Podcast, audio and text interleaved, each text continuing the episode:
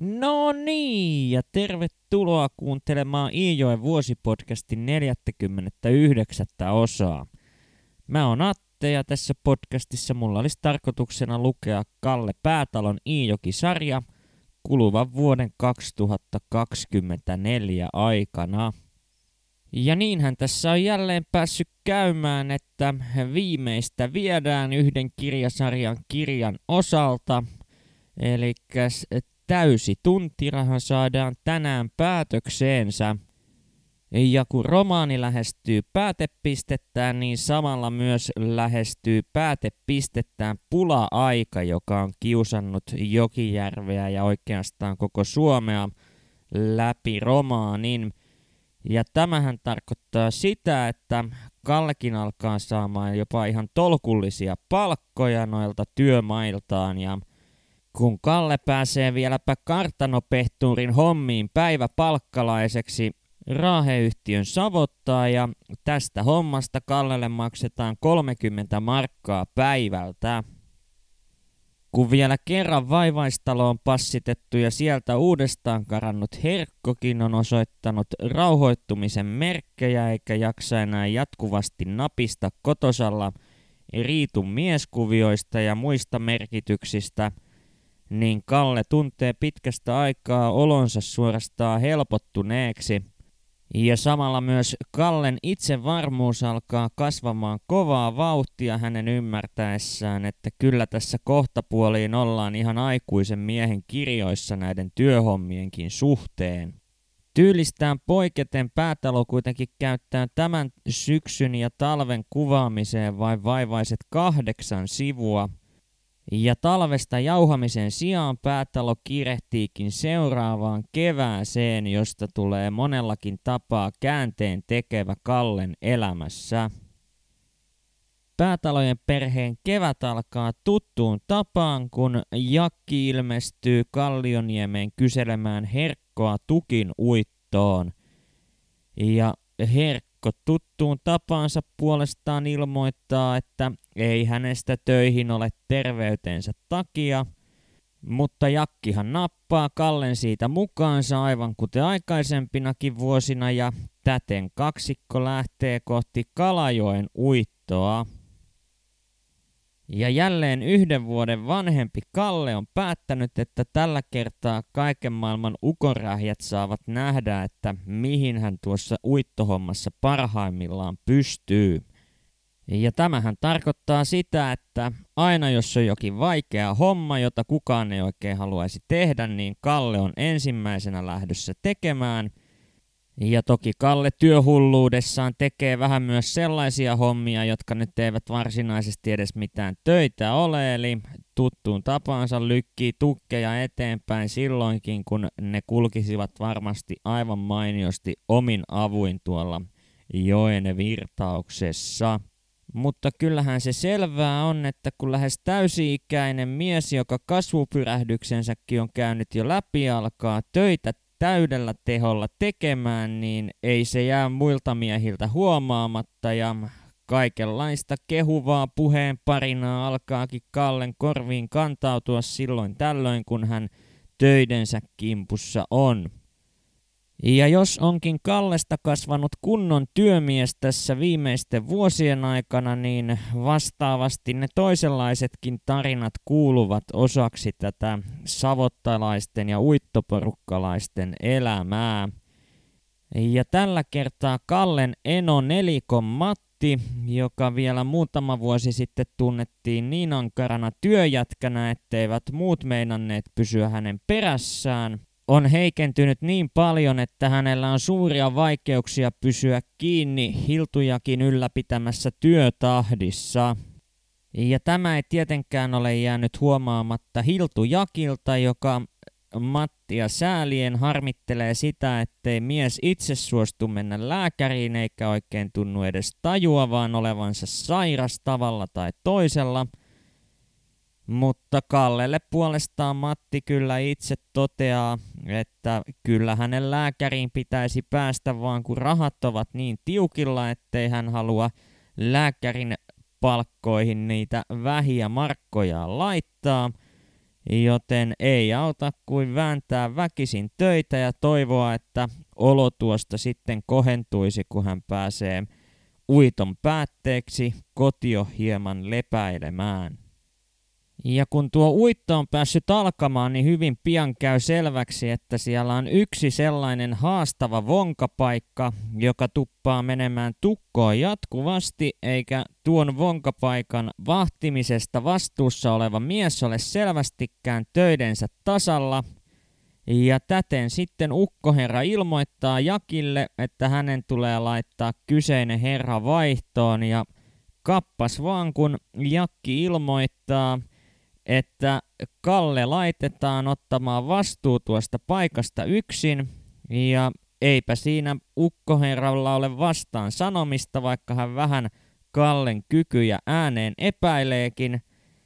Joten näin Kalle saa eteensä tähän asti sen elämänsä suurimman haasteen ainakin mitä töihin tulee – ja ainoa ohjeistus, jonka Jakki Kallelle antaa, on kaksiosainen, joista ensimmäinen ohje kuuluu niin, että Kallen tulisi varoa hukuttamasta itseään. Ja toisen ohjeen mukaan Kallen tulisi aina varoa sitä, etteivät virrassa villisti juoksevat tukit pääsisi iskemään hänen kankeensa hänen kangetessaan tuota sumaa auki. Joten näillä eväillä Kalle lähtee sitten tuohon vonkapaikalle vahdiksi ja hän onnistuukin työssään erinomaisesti, sillä aiemmin jatkuvasti kiusanneita tukilaskun pysäytyksiä ei jouduta enää tekemään, kun Kalle pitää paikan auki. Ja loppujen lopuksi Kalle joutuukin keskeyttämään tukilaskun vain yhden kerran hänen vahtipaikalleen syntyneen tukoksen vuoksi. Mutta kuunnellaanpa tähän väliin katkelma täyden tuntirahan sivuilta 589 ja 590, josta selviää hieman tarkemmin, että mitä siellä sitten mahtaa tapahtua, kun Kalle joutuu tuon pysäytyskäskyn antamaan. On yö sydämen pimeimmät hetket, kun siirryn hetkeksi nuotion viereen ja istahdan. Tunnen melkoista nälkää, joten avaan reppuni ja rupean syömään. Jo äsken suomustuksella seisoessani olen vain vaivoin erottanut puutavaran aallokon selässä. Nyt kun istun nuotion valopiirissä, en näe edes joki uomaa ja minun on luotettava vain kuulooni. En kerkiä syödä montaakaan suupalaa, kun kohina muuttuu vaaraa enteileväksi. Hyppään pystyyn ja haukka palaa pureksien juoksen tanassa suomustukeille. Enkä aiheetta, Tukki on tökännyt päänsä suomustuksen rakoon ja häntäpää kääntynyt joluksi joen yli. Tuikkaan kangen jolutukin alle ja alan vääntää riuhtomalla saadakseni sen irtoamaan ja kääntymään pitkin jokiuomaa. Mutta jolu on lujassa. Se ei irtoa ja ylhäältä syöksyviä tukkeja alkaa jäädä kiinni sen päälle. Ruuhka on syntymässä. Riehuessani unohdan varovaisuuden. Olen kangen latvapään alle kyykistyneenä ja ruhjon epätoivon voimin jolua irti – kun tapahtuu se, josta Jakki on minua erityisesti varoittanut. Koskessa syöksyvän tukin pää iskee kankeeni. Koska kangen pää on pohjassa ja itse olen alavirran puolella, saan iskun kangen latva päästä. Tunnen tärskyn, mutta siihen muistini katkeaa. Kun herään, reuhotan selkäpiiläni suomustukkien päällä. Käsitän heti, että minulla on ollut onnea. Jos lentoni olisi päättynyt koskeen, olisin tajuni menettäneenä hukkunut. Rintaani ja olkapäätäni pakottaa ja minun on vaikea huokua. Silti ponnistelen ylös. Näen, että on syntynyt ruuhka. Joki vonkapaikastani ylöspäin on ronkkelinaan puuta ja uusia pölkkyjä tulla jyhmiin ruuhkan häntään. Alan riehua kangen kanssa ja hätäänny joka hetki entistä enemmän. Hetken kuluttua ilmestyvät rantapusikon takaa Koskisen Pauli ja Setä Arvi, joiden vonkapaikka on minua lähinnä alavirran puolella. Pauli älähtää. Täällähän on vaikka kuinka paha kämä. Etkö ole laittanut laskun kieltuva, pölkkyjä tulee, että jyty kuuluu. Paulin tylynkova ääni hätäännyttää minut entistä pahemmin. Kankean ja yritän änkyttää. En laittanut, yriti aukasta ja kanki löi. Et ole laittanut laskun kieltova ja näin pitkä ruuhka, Pauli älähtää. Laita ehki nyt ja helvetiin joutui. Nostan kangen poikittain pääni päälle ja alan ulvoa. Ei laskea. Kohinan ja jyhmeen vuoksi en kuule yläpuolellani olevan vonkamiehen huutoa, mutta erotan hämärästi, että tämä pitää kankea Y-kirjaimeksi nostettujen käsiensä varassa. Pauli ja Arvi alkavat kangeta apunani. Pauli öyhkii työn välissä. Loppu puuntuloja lähettiin Arvin kanssa kattoo. Arvasimme, että jotakin on vialla. hän vain nukkunut nuotiollasi ja sillä ruuhkasi. En nukkunut varmasti. No miksei sinua näkynyt tässä ruuhkalla? Olimme Arvin kanssa jo ihan lähellä, kun ilmestyt kankijamaa. Eihän näkynyt Arvi. Kallea ennen kuin tultiin tuossa pöhheikön takana. Nuorin setäni kärisee jotakin, mistä en saa selvää. Minua harmittaa ja pelottaa, enkä uskalla sanoa maanneeni pyöryksissä. Pauli on liukasliikkeinen mies, ja myös kässäilevän rauhallisesta sedästäni löytyy tarvittaessa äkäinen kankimies. Ei kestä kauan, kun saamme laukaistuksi ruuhkan. Hyppäämme suomustukselle, josta katselemme, kun ruuhka mennä rymistää ohitsemme. Vapisee jännityksestä ja ponnistuksista ja hengitän läähättäen. Ja näin onnistui Kalle rikkomaan lähestulkoon molempia Jakin antamia ohjeita, mutta onnekseen hän kuitenkin vältti tuon hukkumiskuoleman. Ja tätä tapausta lukuun ottamatta Kallen uitto kuitenkin sujuu suorastaan erinomaisissa merkeissä, eikä muita vahinkoja pääse sattumaan – Joten kun parin viikon jälkeen tulee aika lähteä liikkumaan kohti alajuoksua, niin Kalle liittyy totta kai tähän seurueeseen ja niin liittyy myös hänen enonsa Matti. Ja tuon parin viikon aikana, minkä Matti ja Kalle ovat viettäneet erillään toisistaan, on Matin kunto heikentynyt entisestään. Hän on muuttunut suorastaan keltaiseksi ja näyttää muutenkin lähestulkoon kävelevältä ruumiilta.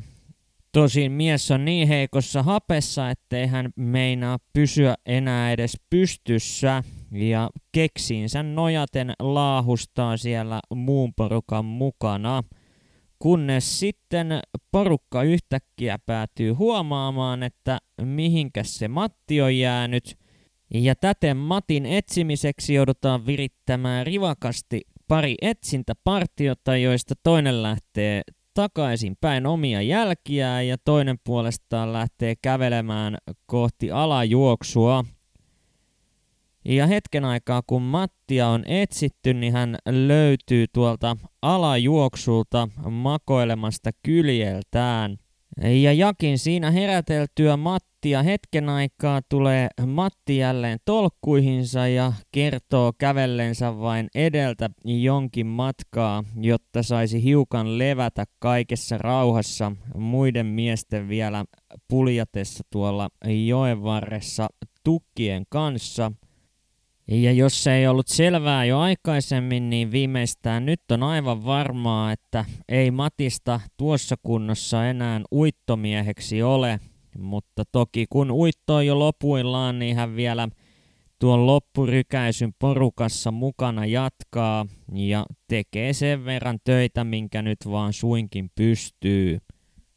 Ja lopulta saadaan tämäkin uitto paketoitua ja tässä koittaakin Kallelle palkkaa laskettaessa merkittävä hetki, sillä elämänsä ensimmäistä kertaa hänelle maksetaan täysi tuntiraha ihan vain hänen omiin ansioihinsa perustuen.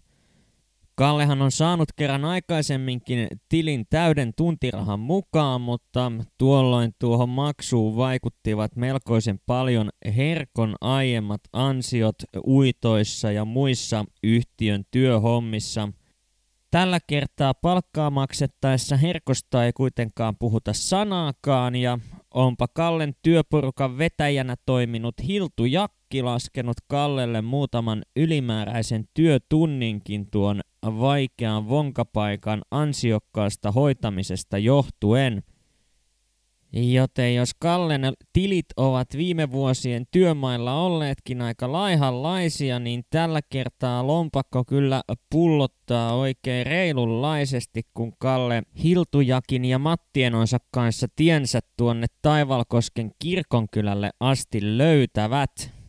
Ja tässä vaiheessa Kalle ja Jakki käskyttävät vastahakaisen Matin lääkärin vastaanotolle. Ja vielä ennen kuin Kalle ja Jakki jatkavat matkaansa kuorma-autokyydillä Jokijärvelle, ehtii Matti palaamaan tuolta vastaanotolta ja surullisena kertoo lääkärin todenneen hänellä jonkinlaisen sydäntaudin. Jakin ja Kallen matka kuitenkin jatkuu ja kun Kalle vihdoin ja viimein pääsee kotiin asti, niin siellä Kalle odottaa ensisilmäyksen perusteella melko tutunlainen tilanne, sillä Herkkoa ei jälleen kerran näy missään ja kysymys kuuluukin, että onko hänet tällä kertaa viety piirimielisairaalaan, pakkotyölaitokseen vai vaivaistaloon. Riitun katseessa on kuitenkin jonkinlaista kummallista levollisuutta ja suoranaista raukeutta, kun Kalle siinä ihmettelee, että missä se isä tällä kertaa on. Ja yllätys onkin Kallelle melkoinen, kun Riitu ilmoittaa Herkon lähteneen töihin. Ja nyt ei puhutakaan mistään kotitöistä tai muusta vastaavasta puuhastelusta, sillä Herkko on lähtenyt ihan rehtiin ja reiluun palkkatyöhön yhdessä veljensä Kummun patruunan eli Kummun Kallen kanssa, joka on saapunut Herkkoa kysymään seurakseen tukin uittoon. Ja jos tämä nyt ei vielä ole kummallista, niin vielä kummallisempaa on se, että – Herkko ei ole edes pannut vastaan, vaan ilmoittanut sillä samalla hetkellä, kun Kalle on kysymyksensä esittänyt, että hän kyllä lähtee avuksi ja siinä se. Ja olipa kummun Kalle esittänyt vielä sellaisen toiveen Riitulle, että kun Kalle saapuu omasta uittohommastaan takaisin kotiin, niin pyytäisi häntä saman tien lähtemään Herkon ja itsensä avuksi tuonne Tyräjoelle, jonka rannoilla he ovat tukkeja uittamassa.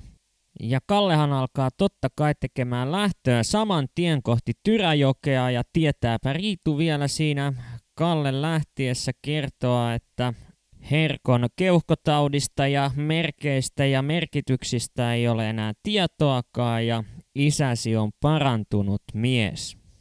Ja kun Kalle tuonne Tyräjoelle asti ehtii, niin eihän voi tehdä muuta kuin todeta Riitun puheet paikkansa pitäviksi, sillä Herkossa ei ole enää merkkiäkään niistä oireista, joita tuo hänen luulotautinsa on viimeisen viiden vuoden aikana ilmoille lietsonut. Ja täten kuin taika-iskusta on kadonnut herkon tauti ja myöskin ne taloudelliset haasteet, jotka ovat päätalon perhettä kiusanneet koko herkon sairauden ajan. Ja kun Kallella jää nyt vähän aikaa tehdä muutakin asioita kuin vain töitä, kun Herkko on jälleen elävien kirjoissa – niin hän päätyykin suorittamaan loppuun tuo rippikoulun, joka häneltä viime keväänä jäi työvelvoitteiden takia kesken. Ja tämän lisäksi Kalle päätyy käymään myös lääkärin vastaanotolla, sillä häntä oikeastaan jo ensimmäisestä kunnon uittoreissusta asti vaivanneet kurkkukivut ovat jatkuneet joka keväisinä – Joten kun hänen äänensä on jälleen käheänä, kurkkua aristaa ja rahaa on lompakossa, niin hän päättää hoitaa tuonkin asian kerralla kuntoon.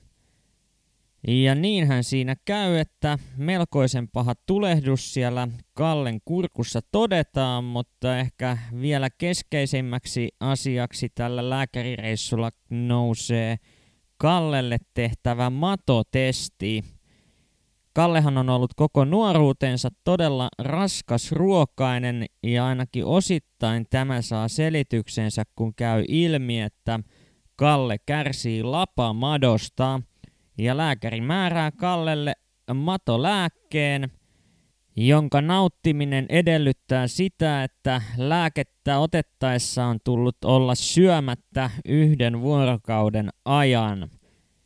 Ja kun Kallella on noita rippikouluvelvoitteita, niin hän toteaa, että sopiva hetki tälle nälkälakolle lienee tuo rippikoulun konfirmaatiopäivä.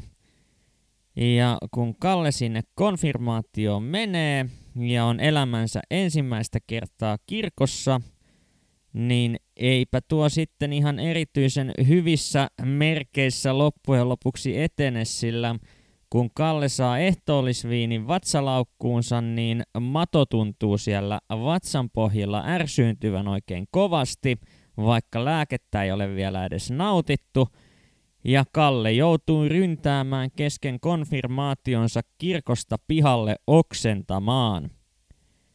Tässä vaiheessa kirkkoherra ei kuitenkaan enää pistä stoppia Kalle ripille pääsyn suhteen ja homma saadaan hoidetuksi pakettiin. Ja kun Kalle nauttii vielä tuon matolääkkeenkin, niin tämä Kalle niljakas ystävä saa äkki lähdön tuolta Kalle vatsalaukun seutuvilta ja päätyy ulostettuna elämään elämäänsä kummun patruunan huussin pohjalle. Heinäkuun ehdittyä jo puoleen väliin lähtee Kalle ostamaan kirkonkylältä uusia kumeja hänen polkupyöräänsä, joka on ollut vuosia käyttämättömänä puhjenneiden kumien takia. Ja samalla hän sopii Riitun kanssa käyvänsä moikkaamassa hänen enoansa Mattia, joka on joutunut sairaalaa hoidettavaksi heikentyneestä terveydentilastaan johtuen. Ja kun Kalle tuonne kirkonkylälle asti pääsee polkupyöräänsä taluttaen, niin häntä vastaan kävelee Matti Enon vaimo Selma Neulikko, joka kantaa kainalossaan vanhoja rähjäisiä lapikkaita.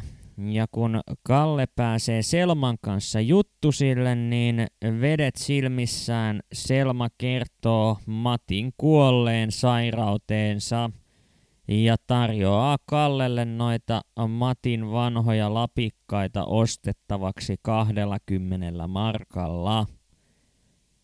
Kalle tähän kauppaan suostuu, vaikka Riitu jälkikäteen toteaakin, että kai sitä nyt sukulaiselle olisi voinut rahaa antaa ilmankin tällaisia väkisin väännettyjä kauppoja – mutta yhtä kaikki näin tuli päätökseensä Neulikon Matin elämää. Ja päätökseensä tuli myös Iijokisarjan neljäs osa täysi tuntiraha, ja huomenna lähdetäänkin sitten perehtymään sarjan viidenteen osaan, joka kantaa nimeä Nuoruuden savotat. Joten kiitos kun jaksoit taas kuunnella tänne asti ja Palataan huomenissa asiaan. Moikka!